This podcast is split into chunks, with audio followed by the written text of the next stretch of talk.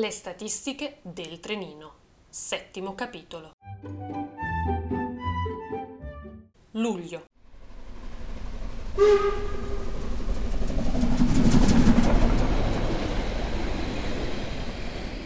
Le piacciono le parole, il potere evocativo di accozzaglie apparentemente casuali di lettere, le descrizioni che fanno vivere attraverso la lettura, le assonanze buffe e le frasi arzigogolate ma intriganti. Lucia nel tempo ha raccolto un discreto campionario di felici espressioni vocali. Partiamo da schifidiafidi e blutte blatte, che coniugando un improbabile neologismo ad un sostantivo scientifico, ben rendono l'idea di una massa infestante e schifiltosa di piccoli esseri neri o verdi che si muovono veloci e parzialmente buffi. Segue un'espressione di semplice e al contempo alta poesia, come non innamorarsi di un greve sospiro di felicità? Lucia ha fatto di questa frase, tratta da uno dei suoi libri più amati, un caposaldo della sua struttura verbale. Unire la felicità alla gravosa leggerezza o leggera pesantezza di un sospiro e delineare in uno spazio di cinque parole un intero orizzonte di sensazioni è pura maestria. Anche coniare nuove parole è un'attività intrigante Nascono così espressioni come prociofeca o caprorsa, forme di vita elementare e arcaica, nonché abbastanza stupida, che si basa sui bisogni elementari, appellativo spesso ironicamente e senza malvagità usato per Fabio, e sacrableu, miscuglio onomatopeico di francese dialetto italiano che indica sorpresa, solitamente positiva, o piacevole sconcerto. La lista sarebbe lunga. Lucia sale sul treno. Le vacanze sono finite ieri sera e deve ancora bene rendersi conto di chi è, dov'è, cosa deve fare. Per prima cosa racconterà ad Ana qualche sprazzo di viaggio. I racconti lunghi li ha già riservati per la cerchia familiare, dove, volenti o nolenti, c'è più tempo e spazio. Qui no, qui tutto deve essere schiacciato tra un buongiorno e la lista delle cose da fare. Lucia agogna allo spazio di libera espressione e fulmineo le viene in mente il libro mai finito e rimasto chiuso nel cassetto dei sogni. Aveva iniziato a scrivere a 15 anni. Bang, la fuga di un'assassina. Strani pensieri per una quindicenne, interessanti però. Kip ha ucciso, è colpevole e fiera di esserlo. Forse ha ragione, forse tutto è relativo. La storia si articolava bene ed è stata rimaneggiata a più riprese per affinarne il linguaggio. Ha un po' un chiodo fisso, Lucia. Poi il racconto si è arenato, fermo, immobile e apparentemente morto. Il perché ha ucciso, la vera identità e il finale sono tutti solamente nella sua testa. Il foglio è vuoto e la carta intonsa. Non ha mai trovato il tempo, la voglia, la forza, la necessità di terminarlo. Forse è giunto anche questo momento. Bella quella nazione, sai? Grande e minimamente popolata, il posto che fa per me. E poi, chi lo avrebbe mai detto? Hanno una cioccolata favolosa. Lucia continua il racconto, mentre Anna vorrebbe solo tappare le orecchie e dedicarsi al lavoro. L'attività al dopo scuola le prende più tempo del previsto, tempo da sacrificare alla professione e agli affetti familiari. Il terzo porto è stata una piacevole e insperata scoperta. Criticato da molti e snobbato dai più, si è aperto per Lucia con un mondo di alta qualità di vita, ordinate strutture e natura incontaminata. Le bancarelle di un mercato improvvisato vendono manufatti e leccornie e Fabio si fionda su aringhe e patate. Non ho fatto i conti con i gabbiani. Come i corvi di Hitchcock si radunano, calando dall'alto, e Fabio si ritrova a condividere aringhe e pezzi di dita con marini mostri alati. La lingua del posto è assolutamente incomprensibile, ma curiosa. Come tutto ciò che è straniero attira e spaventa allo stesso modo. Curioso pensare che il termine barbaro era stato dato dai greci ai popoli stranieri, coloro che balbettavano. Un po' egocentrici i greci, ma in fondo potevano anche esserlo. Si sarebbero rivelati, secoli dopo, i padri della società occidentale. E ho detto tutto! Lucia guarda un'ana distante. Spesso si diverte a fare la saccente, la irrita non venire ascoltata. Deve farci l'abitudine, non è il centro del mondo neppure lei finito il racconto riprendono il lavoro. Un po' più di casini rispetto a prima della partenza, un po' più di incombenze e se possibile ancora meno voglia di fare. Il rientro è sempre così.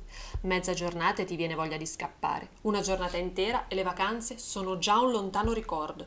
una settimana e inizia a fare il conto alla rovescia per le prossime festività. La grande capa ultimamente è abbastanza assente. Potrebbe essere un periodo di relativa pace, oppure la quiete prima della tempesta. Lo scopriranno nei prossimi giorni. Lucia si stupisce sempre della quantità improponibile di mail che vengono inviate ad ogni ora del giorno e della notte e che, immancabilmente, si accumulano nella posta in entrata. Mail scritta alle 3 del mattino, messaggi mandati tra un sorso di vino e un morso di bistecca, inutili risposte chilometriche e pubblicità a tutto spiano. Gli unici messaggi non pervenuti sono quelli che servirebbero. Ironia della sorte. Forse è vero che le cose importanti sono sempre quelle che non ci sono? O forse semplicemente le si apprezza perché l'uomo anela sempre a qualcosa che non può ottenere? Gli uomini le si accalcano attorno, smaniosi di mostrarle quanto fatto in sua assenza. Lucia deve riconoscere che sono stati superlativi. Meglio di così non avrebbe saputo fare neppure lei. È arrivata presto questa mattina all'altopiano. Ha portato la colazione a Nando, due brioche ancora calde che solleticano le narici. Sono cosparse di dorata granella di zucchero e nascondono un cuore di marmellata. La pasta sfoglia è fragrante e al solo guardarla le papille gustative vanno in fibrillazione. Il profumo deve essere arrivato anche a Priziello, perché ancora prima di bussare alla cascina Marie, Nando è già fuori, che la stringe in un abbraccio. Uno di quegli abbracci spacca ossa e strizza budella uno di quegli abbracci che Lucia ama e odia al contempo. Ah, Luci, tornasti finalmente! La trascina in casa e le piazza davanti una fumante tazza di tè. Non è proprio quanto Lucia aveva in mente dopo una scarpinata di 45 minuti sotto un cocente, seppur appena sorto, sole di luglio. Oggi si prospetta una di quelle giornate da 35 gradi all'ombra e preferirebbe di gran lunga una coca ghiacciata. Guarda Nando, guarda la tazza beve. Alla spicciolata sono arrivati anche gli altri. Il fabbro no, si è fermato all'officina. Hanno scoperto che il Mött aveva un pozzo e stanno cercando di ripristinarlo. Servono carrucola, corde e attrezzi del mestiere. La tedesca neanche. Ha già sentito il racconto anche del porto di sbarco. Mura di mattoni e canali navigabili, acciottolati echeggianti e un ottimo, per quanto non propriamente tipico, hamburger. Oggi non riesce a salire all'altopiano la tedesca Deve curare il mezzo della famiglia, il nipote che a settembre inizierà la scuola e si gode l'ultima estate di vera infanzia. Lucio e Franco hanno censito tutte le piante dell'altopiano e hanno segnato quelle da battere il prossimo autunno. La scelta è stata saggia e ben ponderata. Il pascolo ritroverà il suo aspetto originario con prati grassi attorniati da boschetti di faggi e castagni. Ai bordi una cornice di noccioli e betulle Lucio ha anche terminato di censire tutte le cascine e relative caratteristiche. Il progetto prende forma. Nando, il fabbro e Gino stanno ultimando il Mött da Gipunin. Manca solamente il pozzo all'esterno e le rifiniture all'interno. È venuto proprio bene e Lucia lo adocchia come possibile suo ritiro spirituale dal resto del mondo. Napo e Bubu le corrono incontro dall'osteria da Pio Sgrenchio, una pulce e un elefante che gareggiano in leccate a pieno muso e zampate a gamba tesa. Lucio sbuca dall'arco che ospiterà l'entrata principale. La gattara non ha saputo resistere e le tendine già si mostrano su quelle che, per ora, sono orbite vuote e che diventeranno finestre a doppio vetro. Ha giurato e spergiurato che farà tutto intonato. Tende, cuscini per le sedie, tovaglie, tovaglioli, grembiuli e coprimenù. Lucia la lascia fare. Forse un po' più che la lascia fare Forse la segue, forse c'è un futuro. Si vedrà. Ho depositato all'ufficio igiene la richiesta di licenza alimentare. E bravo Lucio, ha pensato anche alla burocrazia. Ora bisognerà aspettare i tempi del legno, delle tegole, del marmo e delle piastrelle, ma soprattutto quelli dell'amministrazione. Se tutto va bene, entro due o tre mesi potranno partire con l'osteria.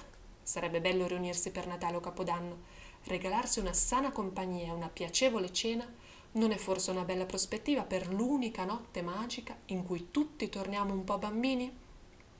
Non c'è stato niente da fare. I quadrupedi li ha evitati con il ragionamento. Maiali, mucche e asini aspetteranno la prossima estate per salire sull'altopiano. Ma con i pennuti è stata una battaglia persa. Si è trovata davanti un fronte compatto come il muro di Berlino, una muraglia cinese d'opposizione, un filo spinato staliniano in sua assenza, il neoeletto comitato pro Cascina Marie ha portato le galline e siccome voleva fare le cose in grande, non ne ha portate due o tre. Cinquanta, cinquanta polli ruspanti. Per la precisione, 24 pollastrelle e un gallo nella stalla del Mött e altre 24 giovincelle pennute e un crestato ragazzotto nella stalla di Marie. E grazie al cielo che sono le uniche due cascine restaurate per ora, altrimenti avremmo avuto un'invasione di futuri polli allo spiedo che avrebbe dato un sequel a galline in fuga. La spiegazione è stata semplice ma efficace. Luci, abbiamo bisogno della materia prima per l'osteria. L'orto già ci sta e i polli sono all'ingrasso. Intanto ci mangiamo le ova. Nando strizza l'occhio agli altri allegri compari. Lucia sospira e accetta. Inutile far notare che l'osteria aprirà, se va bene, solo a Natale. Inutile sottolineare che le galline andranno curate, sfamate, accudite e che qualcuno dovrà farlo. Inutile evidenziare che stanno mettendo in piedi una produzione di uova che sfamerà mezza provincia. In definitiva, è inutile distruggere sogni e buona volontà senza motivo. Lucia si rimbocca le maniche e si mette al lavoro. Tre giorni dopo le conosce ormai tutte, quasi tutte per nome. Strano pensare come anche un pollo possa avere una personalità. C'è la Nerina, una bella gallina barbuta di Anversa. Ha la rara capacità di cacciarsi sempre nei guai e già sai che se la sera una non rientra è la Nerina. Se una sta affogando nello stagno è la Nerina. Ed è sempre la Nerina che ha provato a volare e si è schiantata contro un faggio però produce delle ottime uova di un bel bianco crema che ti fanno venire voglia di zabaione. La nonna lo faceva sempre. Il tuorlo di un ovetto fresco fresco e due cucchiaini di zucchero. Sbattere per almeno 5 minuti ed ecco saltar fuori una crema morbida e vellutata, quasi spumosa. Una merenda che ha il sapore dell'infanzia e le calorie del cenone di Natale. Un ricostituente sano e naturale che ha fatto crescere, alternato all'olio di ricino, schiere di bambini che oggi sono padri, quando non già nonni. Poi c'è la moroseta. La razza ancora non si è ben capita, ma di uova neanche l'ombra. Però è bella, eppure morbida, sembra quasi pelosa invece che piumata e va in giro piccola, ma impettita come una regina. Fa parte della cascina Marie, ma Lucia è convinta che abbia un debole per Don Giovanni, il gallo del Mött. Gli gira attorno tutto il giorno, ma lui non la considera minimamente. Don Giovanni è un bel giovane ruspante che ha addosso gli occhi di tutte le vicine di Stia. Mica come Don Rodrigo, il gallo dell'altro gruppo, altero e scostante, ha la brutta abitudine di inseguirti per beccarti appena metti piede nel suo harem. La preferita di Lucia, però, è Cura Cura. Una tipica, classica, normalissima ebete gallina da cortile. Non ha niente di speciale e proprio per questo le piace non è la più bella o la più brava, non è quella che produce le uova più numerose o più grandi. È una gallina, punto e basta. Non si preoccupa del domani e neppure del ieri. Non ha problemi ad apparire e scomparire nella massa. Vive bene cura cura. Vive come Lucia non ha mai vissuto. Forse un po' mediocre, forse un po' triste. Magari in cuor suo si sentirà un'aquila, invece solo un pollo. Forse essere speciali significa proprio avere la forza di essere normali. Franco ha dimenticato aperto il pollaio. Lucia è in lacrime e il fabbro e Gino stanno cercando di ripulire tutto. La volpe ha fatto strage questa notte. Così sostiene Nando. Lucio ha un occhio più attento. Non è stata la volpe, ragazzi, è stata la faina. La volpe uccide e mangia. La faina succhia il sangue. La stalla del Mött è la scena di un delitto. Si sono salvate solo una decina di galline che ora, spaventate, sono state riunite alle compari della stalla di Marie. Franco è bianco come un cencio. C'è sangue ovunque e i cadaveri dei polli risucchiati dalla vita sono sparsi sul terreno. La faina ha banchettato, non c'è che dire. Due buchi in ogni collo e il suo pasto di sangue ha avuto luogo. Naturale e selvaggio piccolo vampiro apparentemente dolce, in realtà letale. Come spesso nella vita le apparenze ingannano. Lucia asciuga le lacrime, si sente a pezzi. Non è la morte di cura cura la causa, è l'insieme delle cose, è la stanchezza, è la sfiducia. Fabio mostra un po' di senso pratico. Lucia, non preoccuparti. Sabato andiamo dal mornaio, facciamo tornare le galline all'altopiano. Non piange per quello Lucia, piange perché forse poteva evitarlo, piange perché non ha più il controllo di niente, piange perché non vuole che Franco ne porti la colpa. In parte è contenta, Complicata Lucia, strano essere contenti e piangere, però è felice di sapere che nel suo bosco apparentemente morto c'è vita e che le faine da tempo scomparse stanno tornando. Ma proprio con le sue galline dovevano prendersela. Non è colpa di nessuno. Franco si avvicina, abbattuto. Non ha il coraggio di guardare Lucia. Ha paura della tempesta che si abbatterà sul suo capo. Ha paura che non potrà più chiamare casa l'altopiano.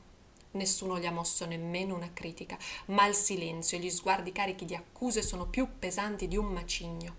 Lucia gli si avvicina, pronta a sancirne l'allontanamento, un moderno ostracizzato che vagherà senza patria e senza radici. Lucia lo guarda. Lucia lo abbraccia. Franco, sabato mi accompagni dal mornaio. Franco è incredulo, Nando è orgoglioso. Lucia ha imparato a perdonare. Neanche l'aria del fiume dà un po' di sollievo in questa mattinata rovente. Lucia si incammina verso la stazione, grondando ancor prima di essere arrivata al treno.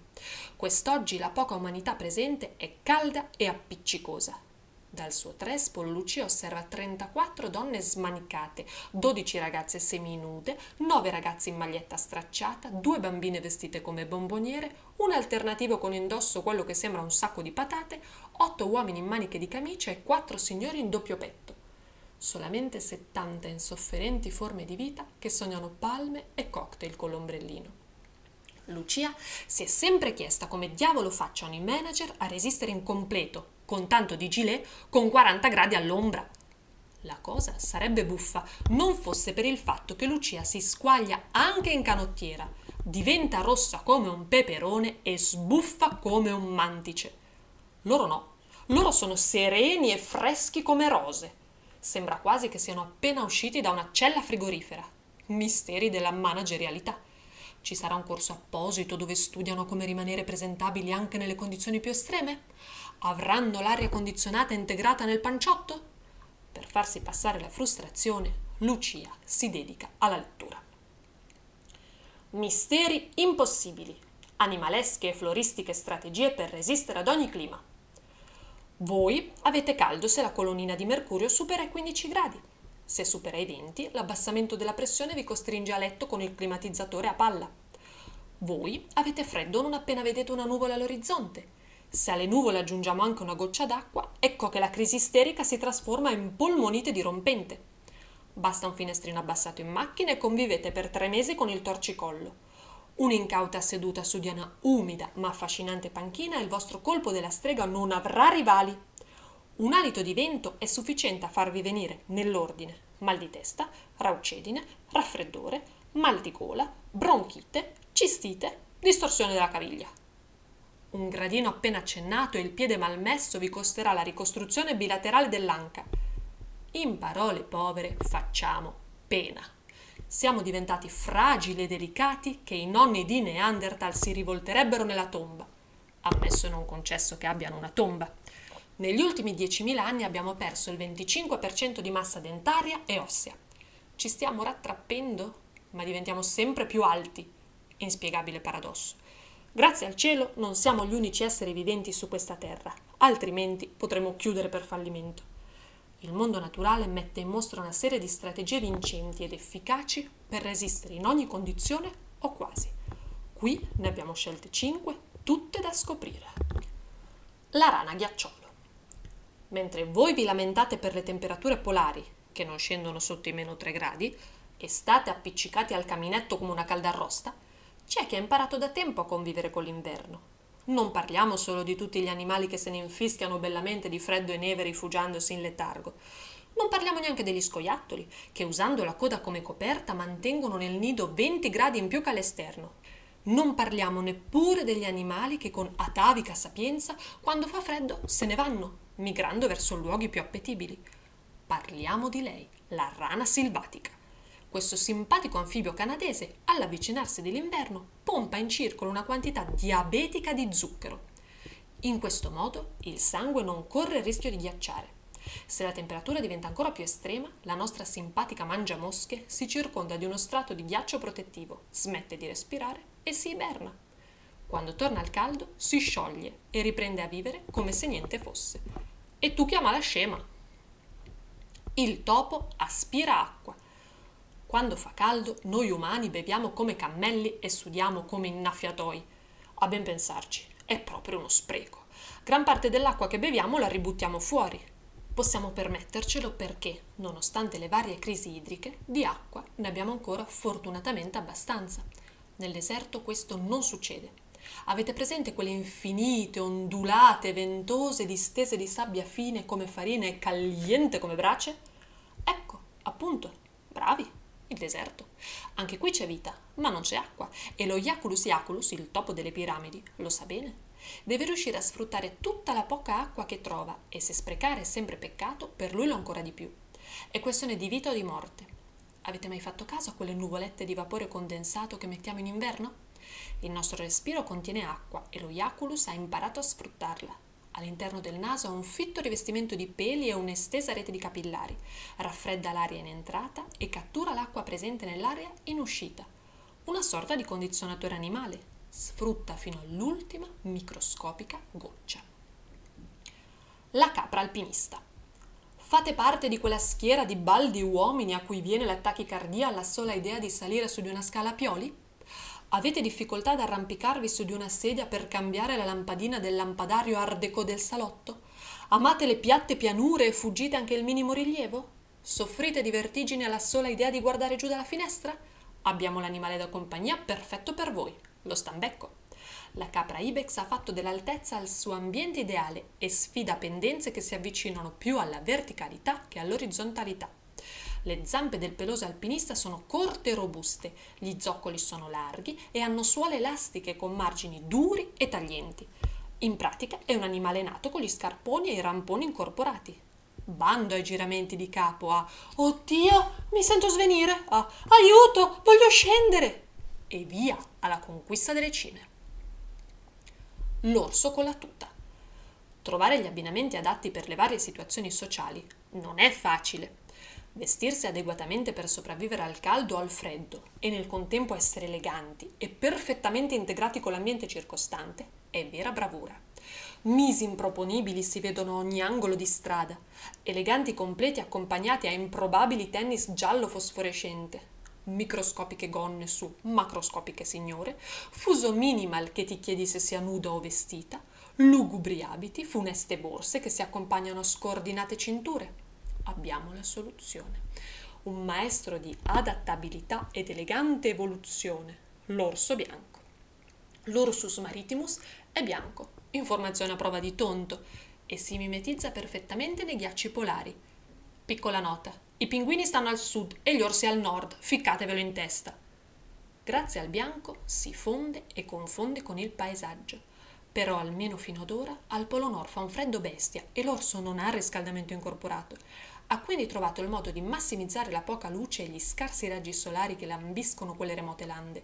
Ebbene sì, signore e signori, l'orso bianco ha la pelle nera e il nero è il non colore che più di tutti cattura la luce. Sotto un candido manto c'è una nera tuta che permette all'amico Ursus di sfruttare il poco calore del sole disponibile. Pensateci la prossima volta che vi trovate davanti all'armadio a lambiccarvi. E mo' cosa mi metto? Il fiore zebra. A tutti è capitato di addormentarsi al sole e svegliarsi color aragosta. Quasi tutti hanno maledetto orologio con lanine che lasciano antiestetici aloni bianchi in una bronzatura altrimenti perfetta. Non parliamo poi degli occhiali da sole che trasformano orde di marittimi vacanzieri in panda ante litteram. Se uno è amante del ciclismo, lo vedi lontano un miglio. Braccia e gambe hanno un taglio netto, abbronzatissime per metà e bianche mozzarella per l'altra metà lo spartiacque e la lunghezza della maglia e del pantaloncino. Vi piacerebbe non avere di questi problemi? Benissimo! Nella prossima vita dovreste nascere ciclamini. Il genere Ciclamen è un allegro gruppo di ameni fiorellini che vanno dal bianco al viola scuro. Dei fiori in realtà ci importa poco. La genialità della prode piantina sta nelle foglie. Le foglie sono zebrate, un po' chiare e un po' scure. Questo perché il ciclamino vive principalmente nel sottobosco e non è mai in pieno sole o in piena ombra. Con questo adattamento sfrutta al meglio sia le situazioni di penombra che quelle di pieno sole e non rischia, ai noi, di trasformarsi in una ragosta. Gli argonauti. Luci è arrivata. La separano dalla lavorativa aria condizionata due chilometri di pieno sole e zero refrigerio. In questo momento vorrebbe essere un po' ciclamino e un po' topo. Può l'umana evoluzione, che tutto basa sul cervello, competere con le strategie di piante e animali che fanno del fisico il punto forte? Intelligenza versus forza, acume versus velocità. L'eterna battaglia per la sopravvivenza continua.